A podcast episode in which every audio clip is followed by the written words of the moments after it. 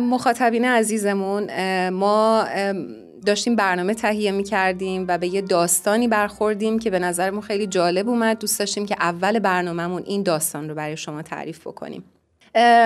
ایمان همونطور که میخوندیم اگه خاطرت باشه اینجوری بود که فکر کن صد سال پیش زمانی که حضرت عبدالبها وارد واشنگتن دی سی شده بودن و چه اوضاعی بوده اون زمان. تبعیض نژادی قوقا می‌کرده. حضرت عبدالبها از خانم اگنس پارسونز که زن بسیار مقتدر و معروفی بودن و به خاطر دایره روابط اجتماعی که داشتن درخواست می‌کنن از ایشون که یک انجمنی رو تشکیل بدن که تمام سیاها و سفیدها رو دور همدیگه گرد هم بیارن. خوب این توضیح رو بدیم که هرانوش اشاره کرد به سال 1912 زمانی که حضرت عبدالبها سفر کردن به امریکای شمالی. و همونجوری که هرانوش گفت در اون زمان فاصله بین جامعه سیاه پوستان و جامعه سفید پوستان بسیار زیاد بود و اصلا با هم روابط اجتماعی گسترده نداشتند. و این خانم اگنس پارسونز که جزو اولین باهایی های امریکایی بودند یک فیلم نام نویس معروفی بودند در هالیوود و به همین دلیل هست که حضرت عبدالبها ازشون درخواست می‌کنن که همونجور که اشاره کردی این انجمن رو تشکیل بدن. همطور که ایمان اشاره کردی نه تنها سیاها و سفیدا با همدیگه هیچ ارتباط اجتماعی نداشتن بلکه سیاها بسیار مورد ظلم و ستم قرار می گرفتن دقیقا. یه نکته جالبی توی این روایتی که رفتیم سراغش وجود داشت و اونم اینه که حضرت عبدالبها این کار رو از یک زن می‌خوان که انجام بده. یعنی فکر می‌کنم نشون میده که چقدر اهمیت داشته که این فرصت رو به زنها بدن که در فعالیت های اجتماعی بتونن خودشون رو نشون بدن و از قوای و توانایی هایی که دارن استفاده بکنن. و این دقیقا همون موضوعیه که ما امروز قرار بیشتر راجبش صحبت بکنیم. دوستان عزیزمون این داستان رو ما به این خاطر انتخاب کردیم که یادمون نره حضرت عبدالبها در اون زمان صد سال پیش این انجمن رو به پا کردن و شما تصور بکنید نصف جمعیت دنیا تشکیل شده از زنهای بسیار قوی و قدرتمند. فکر کنید این نیرو و استعداد از زنهای ما در واقع آزاد بشه و بتونن در ساختن دنیایی بهتر بتونن قدم بردارن و حرکت بکنن.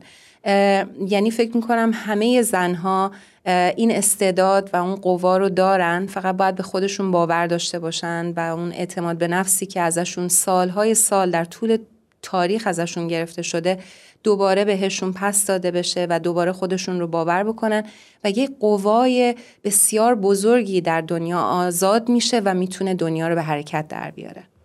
خب اگه موافق باشید برای اینکه این بحث رو بیشتر باز بکنیم بریم سراغ مهمان برنامه امروز خانم ساناز خسروی که با ما همراه شدند تا با هم نگاهی داشته باشیم به این موضوع.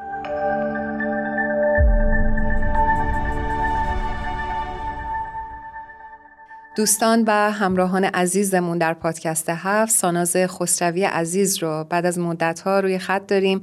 ساناز جان بسیار خوشحالیم از اینکه دعوت ما رو مجددا پذیرفتی. به برنامه خودت خوش اومدی. درود بر تو. ممنون هرانش جان. منم خیلی خوشحالم از اینکه یک بار دیگه در خدمت شما هستم. ساناز منم به درود میگم. به این برنامه خوش اومدی مثل همیشه. و برای اون دسته از شنوندگان و بینندگان ما که شاید کمتر با ساناز خسروی آشنا باشند بعد بگیم که ساناز خسروی مهندس در افزار هست و همینطور پژوهشگر در حوزه فلسفه دین.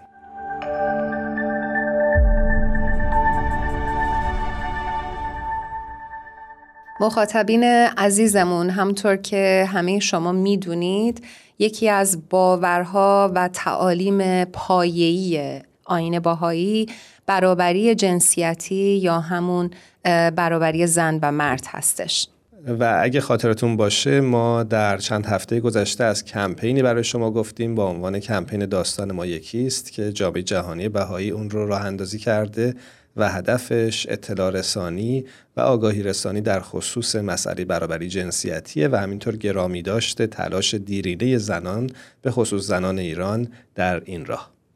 ساناز خسروی عزیز من می‌خوام اینجا ازت بپرسم که در تاریخ آین باهایی برای ما توضیح بدی که برابری جنسیتی چطوری پیش رفته از اول چطوری بوده و چجوری تحقق پیدا کرده و برای ما یه مقداری از ماهیت این باور و یا تعلیم برای ما توضیح بدی. حتما هرانوش جان یکی از اصول اساسی آین بهایی که در حقیقت بقیه احکام و اصول آین بهایی حول اون محور میچرخن اصل یگانگی و برابری نوع بشر هست. و وقتی که ما از اصل یگانگی نوع بشر صحبت می‌کنیم این به این معنی است که تمام انسان ها از بد خلقتشون یکسان آفریده شدن و هیچ تفاوتی میان روح انسان ها وجود نداره. یعنی برای مثال روح ما جنسیت نداره نژاد نداره و در حقیقت همه انسان ها یگانه هستند و باید این یگانگی رو هم در عملشون در اجتماعشون ظاهر بکنن و اگه وجود نداره بهش برسن. و همونطور که گفتم بقیه احکام آین بهایی حول این اصل محوری یگانگی دارن میچرخن.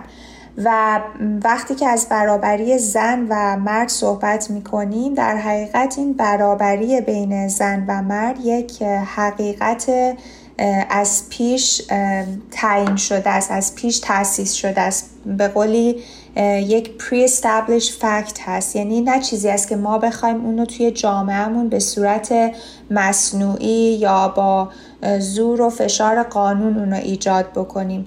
البته که قانون لازمه ولی کافی نیست و این اصل اساسی یگانگی نوع بشر باید قلبا توسط افراد بشر قبول بشه و به اون معتقد بشن که بشه از طریق اون رویکردها و بینشهای انسانها تغییر بکنه و بتونیم افراد، مؤسسات و جوامعی رو به وجود بیاریم که به این اصل برابری زن و مرد و اصل یگانگی نوع بشر معتقد هستند.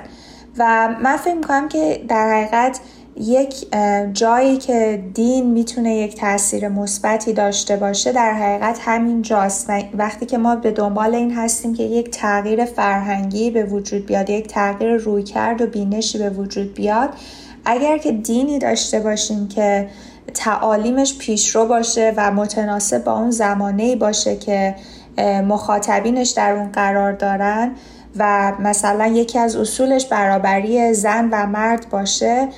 پیروان اون دین به دلیل تعلق قلبی که دارن نهایت فداکاری رو برای تحقق اون اصل به عمل میارن که حالا در ادامه می‌تونیم با همدیگه بیشتر به این نمونه ها و این فداکاری ها اشاره بکنیم.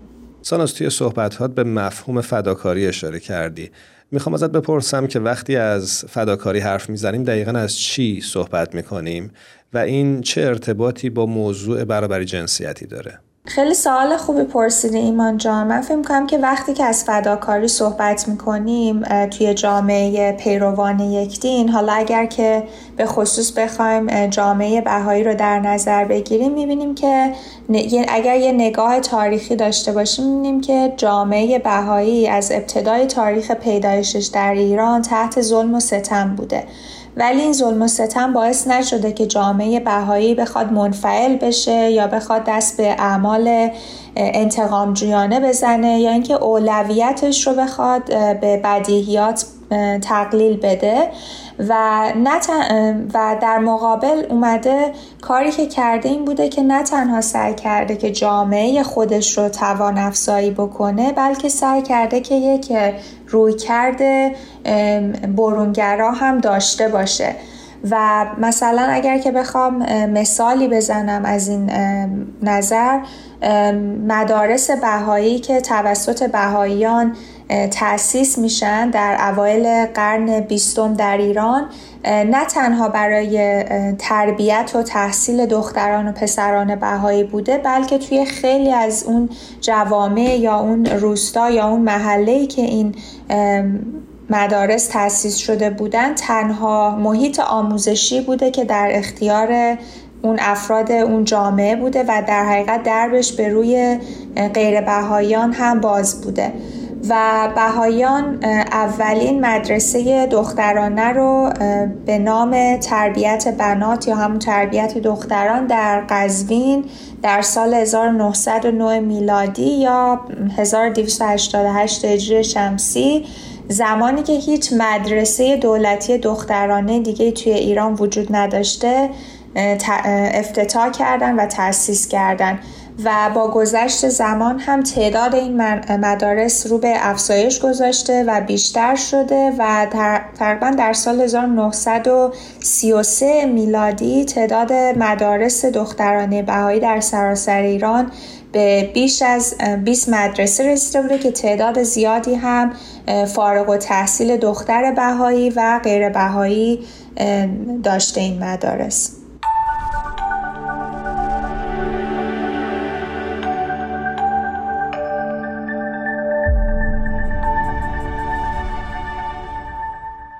ساناز عزیز نکات بسیار خوبی رو اشاره کردی.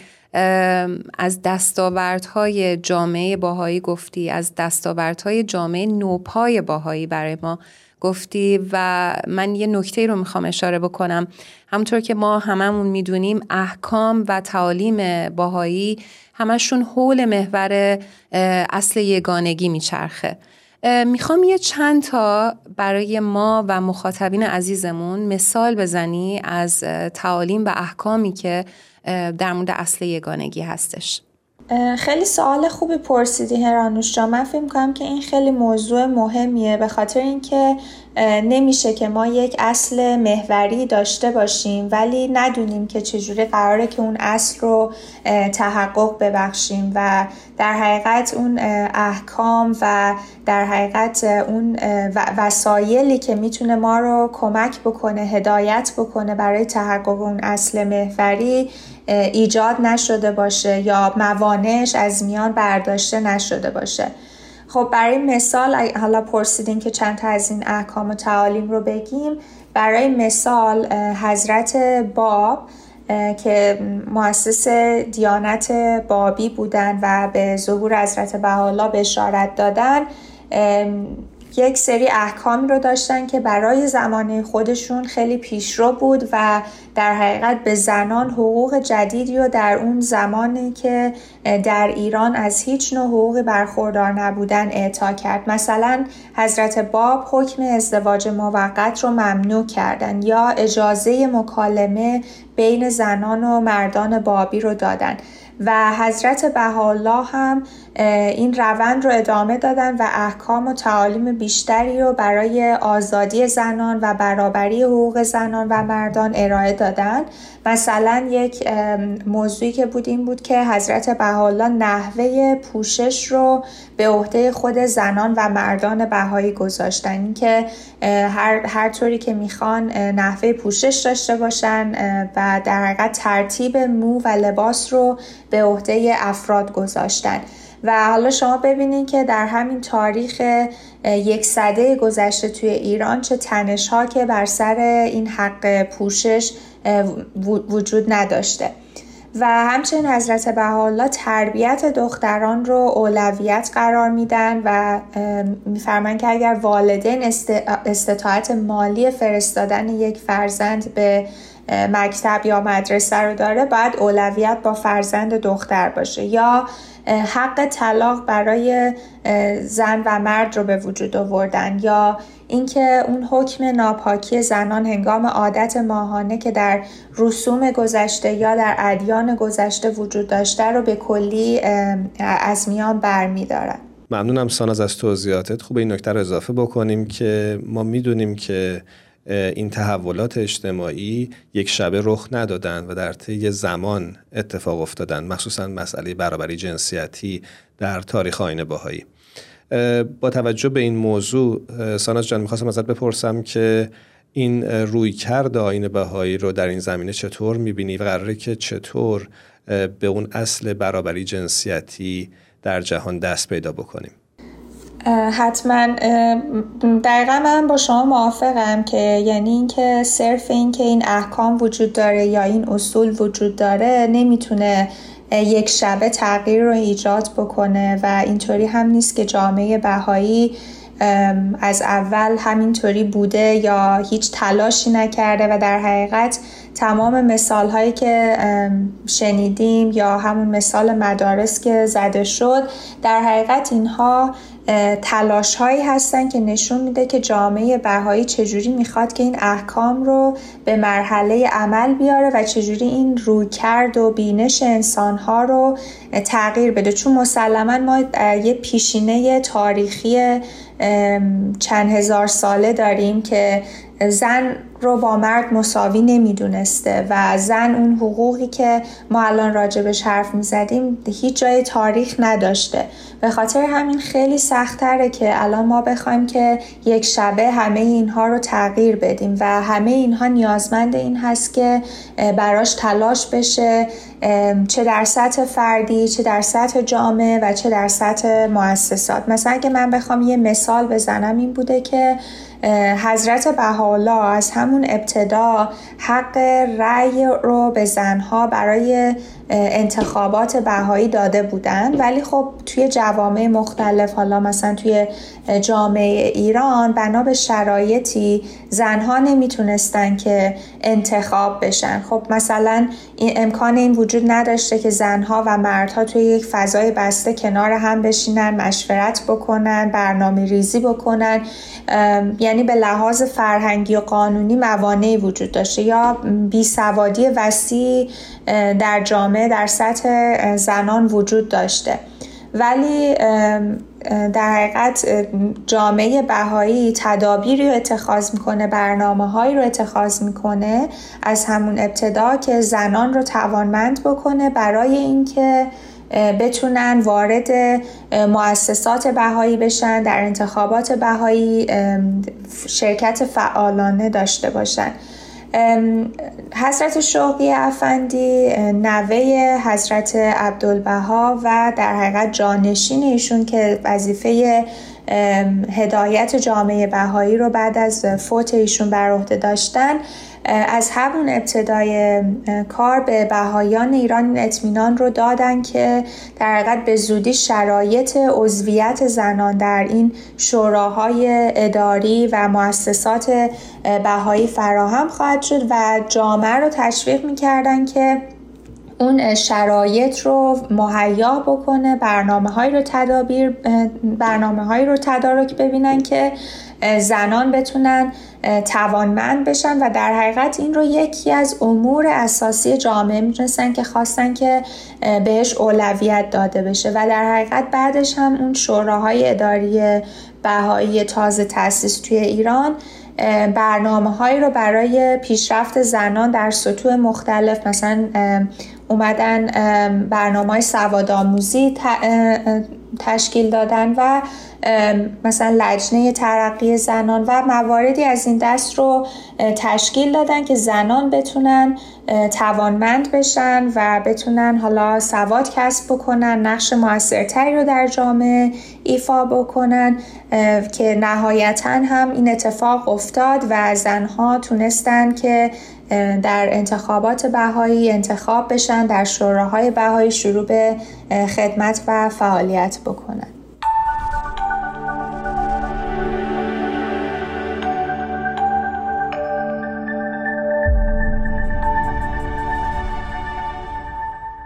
ساناز عزیز می‌خوام اینجا ازت سوال بکنم که مثال هایی که در تاریخ آین باهایی هستش برای برابری جنسیتی برامون بزنی و اینکه به ما بگی که در اون زمان چه پیشرفت هایی داشته کجا بوده به کجا رسیده و الان در کجا هستش. من فکر کنم یکی از مسائلی که میشه بهش اشاره کرد روی کرده حضرت عبدالبها در حقیقت جانشین حضرت بهاءالله به مسئله برابری زن و مرد هست و اینکه هدایات حضرت عبدالبها چقدر باعث تغییر شرایط زنها در نه تنها در ایران و در سراسر عالم بهایی شده بوده. و اینکه حضرت عبدالبها همیشه ذکر می‌کردن که عقب ماندگی زنان در اجتماع ذاتی نیست و این به دلیل نیست که زنها از استعداد استعدادهای متفاوتی برخوردار نیستن و در حقیقت این به دلیل اون تبعیض تاریخیه که به زنها اعمال شده به دلیل عدم آموزش و تربیت و امکانات هستش. به خاطر همین خودشون سعی می‌کردن که در تمامی دوران حیات خودشون مسئولیت هایی رو به زنها بدن که در حقیقت این فرصت توانمندسازی زنها و استفاده از استعدادهای اونها و به منصه ظهور رسیدن استعدادهای اونها فراهم بشه. حالا قبل از اینکه اون مثال ها رو بزنم زمانی که حضرت عبدالبها به اروپا و آمریکا سفر می‌کنن برای اینکه اون پیام صلح و دوستی و یگانگی حضرت بهاءالله رو منتشر بکنن خواهر ایشون وظیفه اداره جامعه بهایی رو بر عهده داشته در قیاب ایشون و بعدش هم بعد از اینکه ایشون صعود می‌کنن خواهرشون به مدت دو سال اون اداره جامعه بهایی رو بر عهده می‌گیرن که در در تاریخ ادیان بی سابقه بوده.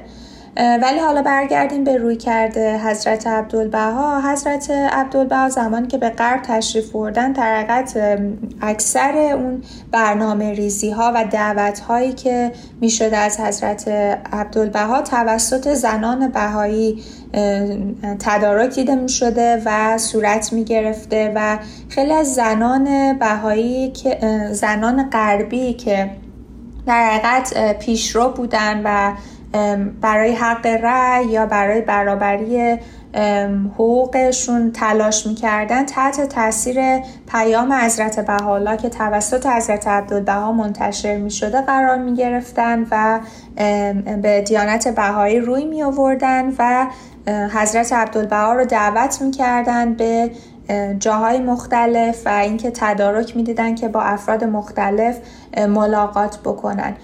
خود حضرت عبدالبها هم به خاطر هم عشق و علاقه شدیدی که به ایران و اون وطنشون که در کودکی ترک کرده بودن داشتن و همین که می‌خواستن که زنان ایرانی و کلا جامعه ایرانی توانمند بشه و خدمتی به این جامعه بشه یک سری از زنان غربی رو و زنان آمریکایی رو برای مثال به ایران فرستادن تا به خدمات بپردازن. برای مثال دکتر سوزان مودی که یک دکتر آمریکایی بود رو به ایران فرستادن یا افراد دیگه رو فرستادن که در همین مدارس بهایی که ذکر شد فعالیت می‌کردن مدیر بودن یا تدریس می‌کردن. و اگر که الان هم نگاه بکنیم در قد رویه بیت العدل اعظم که عالی ترین شورای حاکمه جامعه جهانی بهایی هست همین هست که در حقیقت به زنان فرصت فعالیت و خدمت بیشتر در جامعه داده بشه. هر جایی که قراره که یک نماینده ای انتخاب بشه از طرف بیت العدل اعظم در خیلی از موارد اکثر نماینده ها خانوم هستند و در حقیقت نماینده های ارشد جامعه بهایی و در سراسر جهان در دفاترشون در خانوم هستند. یا اینکه الان در هیئت مشاورین که در حقیقت یک مؤسسه هست که هر چند سال یک بار تعدادی از بهایان توانمند و با تجربه به عنوان مشاور و راهنما برای پیشرفت مادی و معنوی اجتماعی جامعه کمک می‌کنن. اکثریتشون خانوم هستن و در حال حاضر پنج نفر از نه مشاور بین المللی که در مرکز جامعه بهایی در مؤسسه دارالتبلیغ مشغول فعالیت هستند خانم هستند 47 درصد از مشاورین قاره و 52 درصد از معاونینشون هم زن هستند ساناز خسروی ممنونم از آمار و ارقامی که اشون اشاره کردی و همینطور مثال هایی که زدی. یک بار دیگه سپاسگزاریم ازت که با پادکست هفت همراه شدی. هر جا هستی خوب و خوش باشی. مرسی ممنون. من خیلی خوشحالم که تونستم امروز در خدمت شما و شنوندگان و بینندگانتون باشم.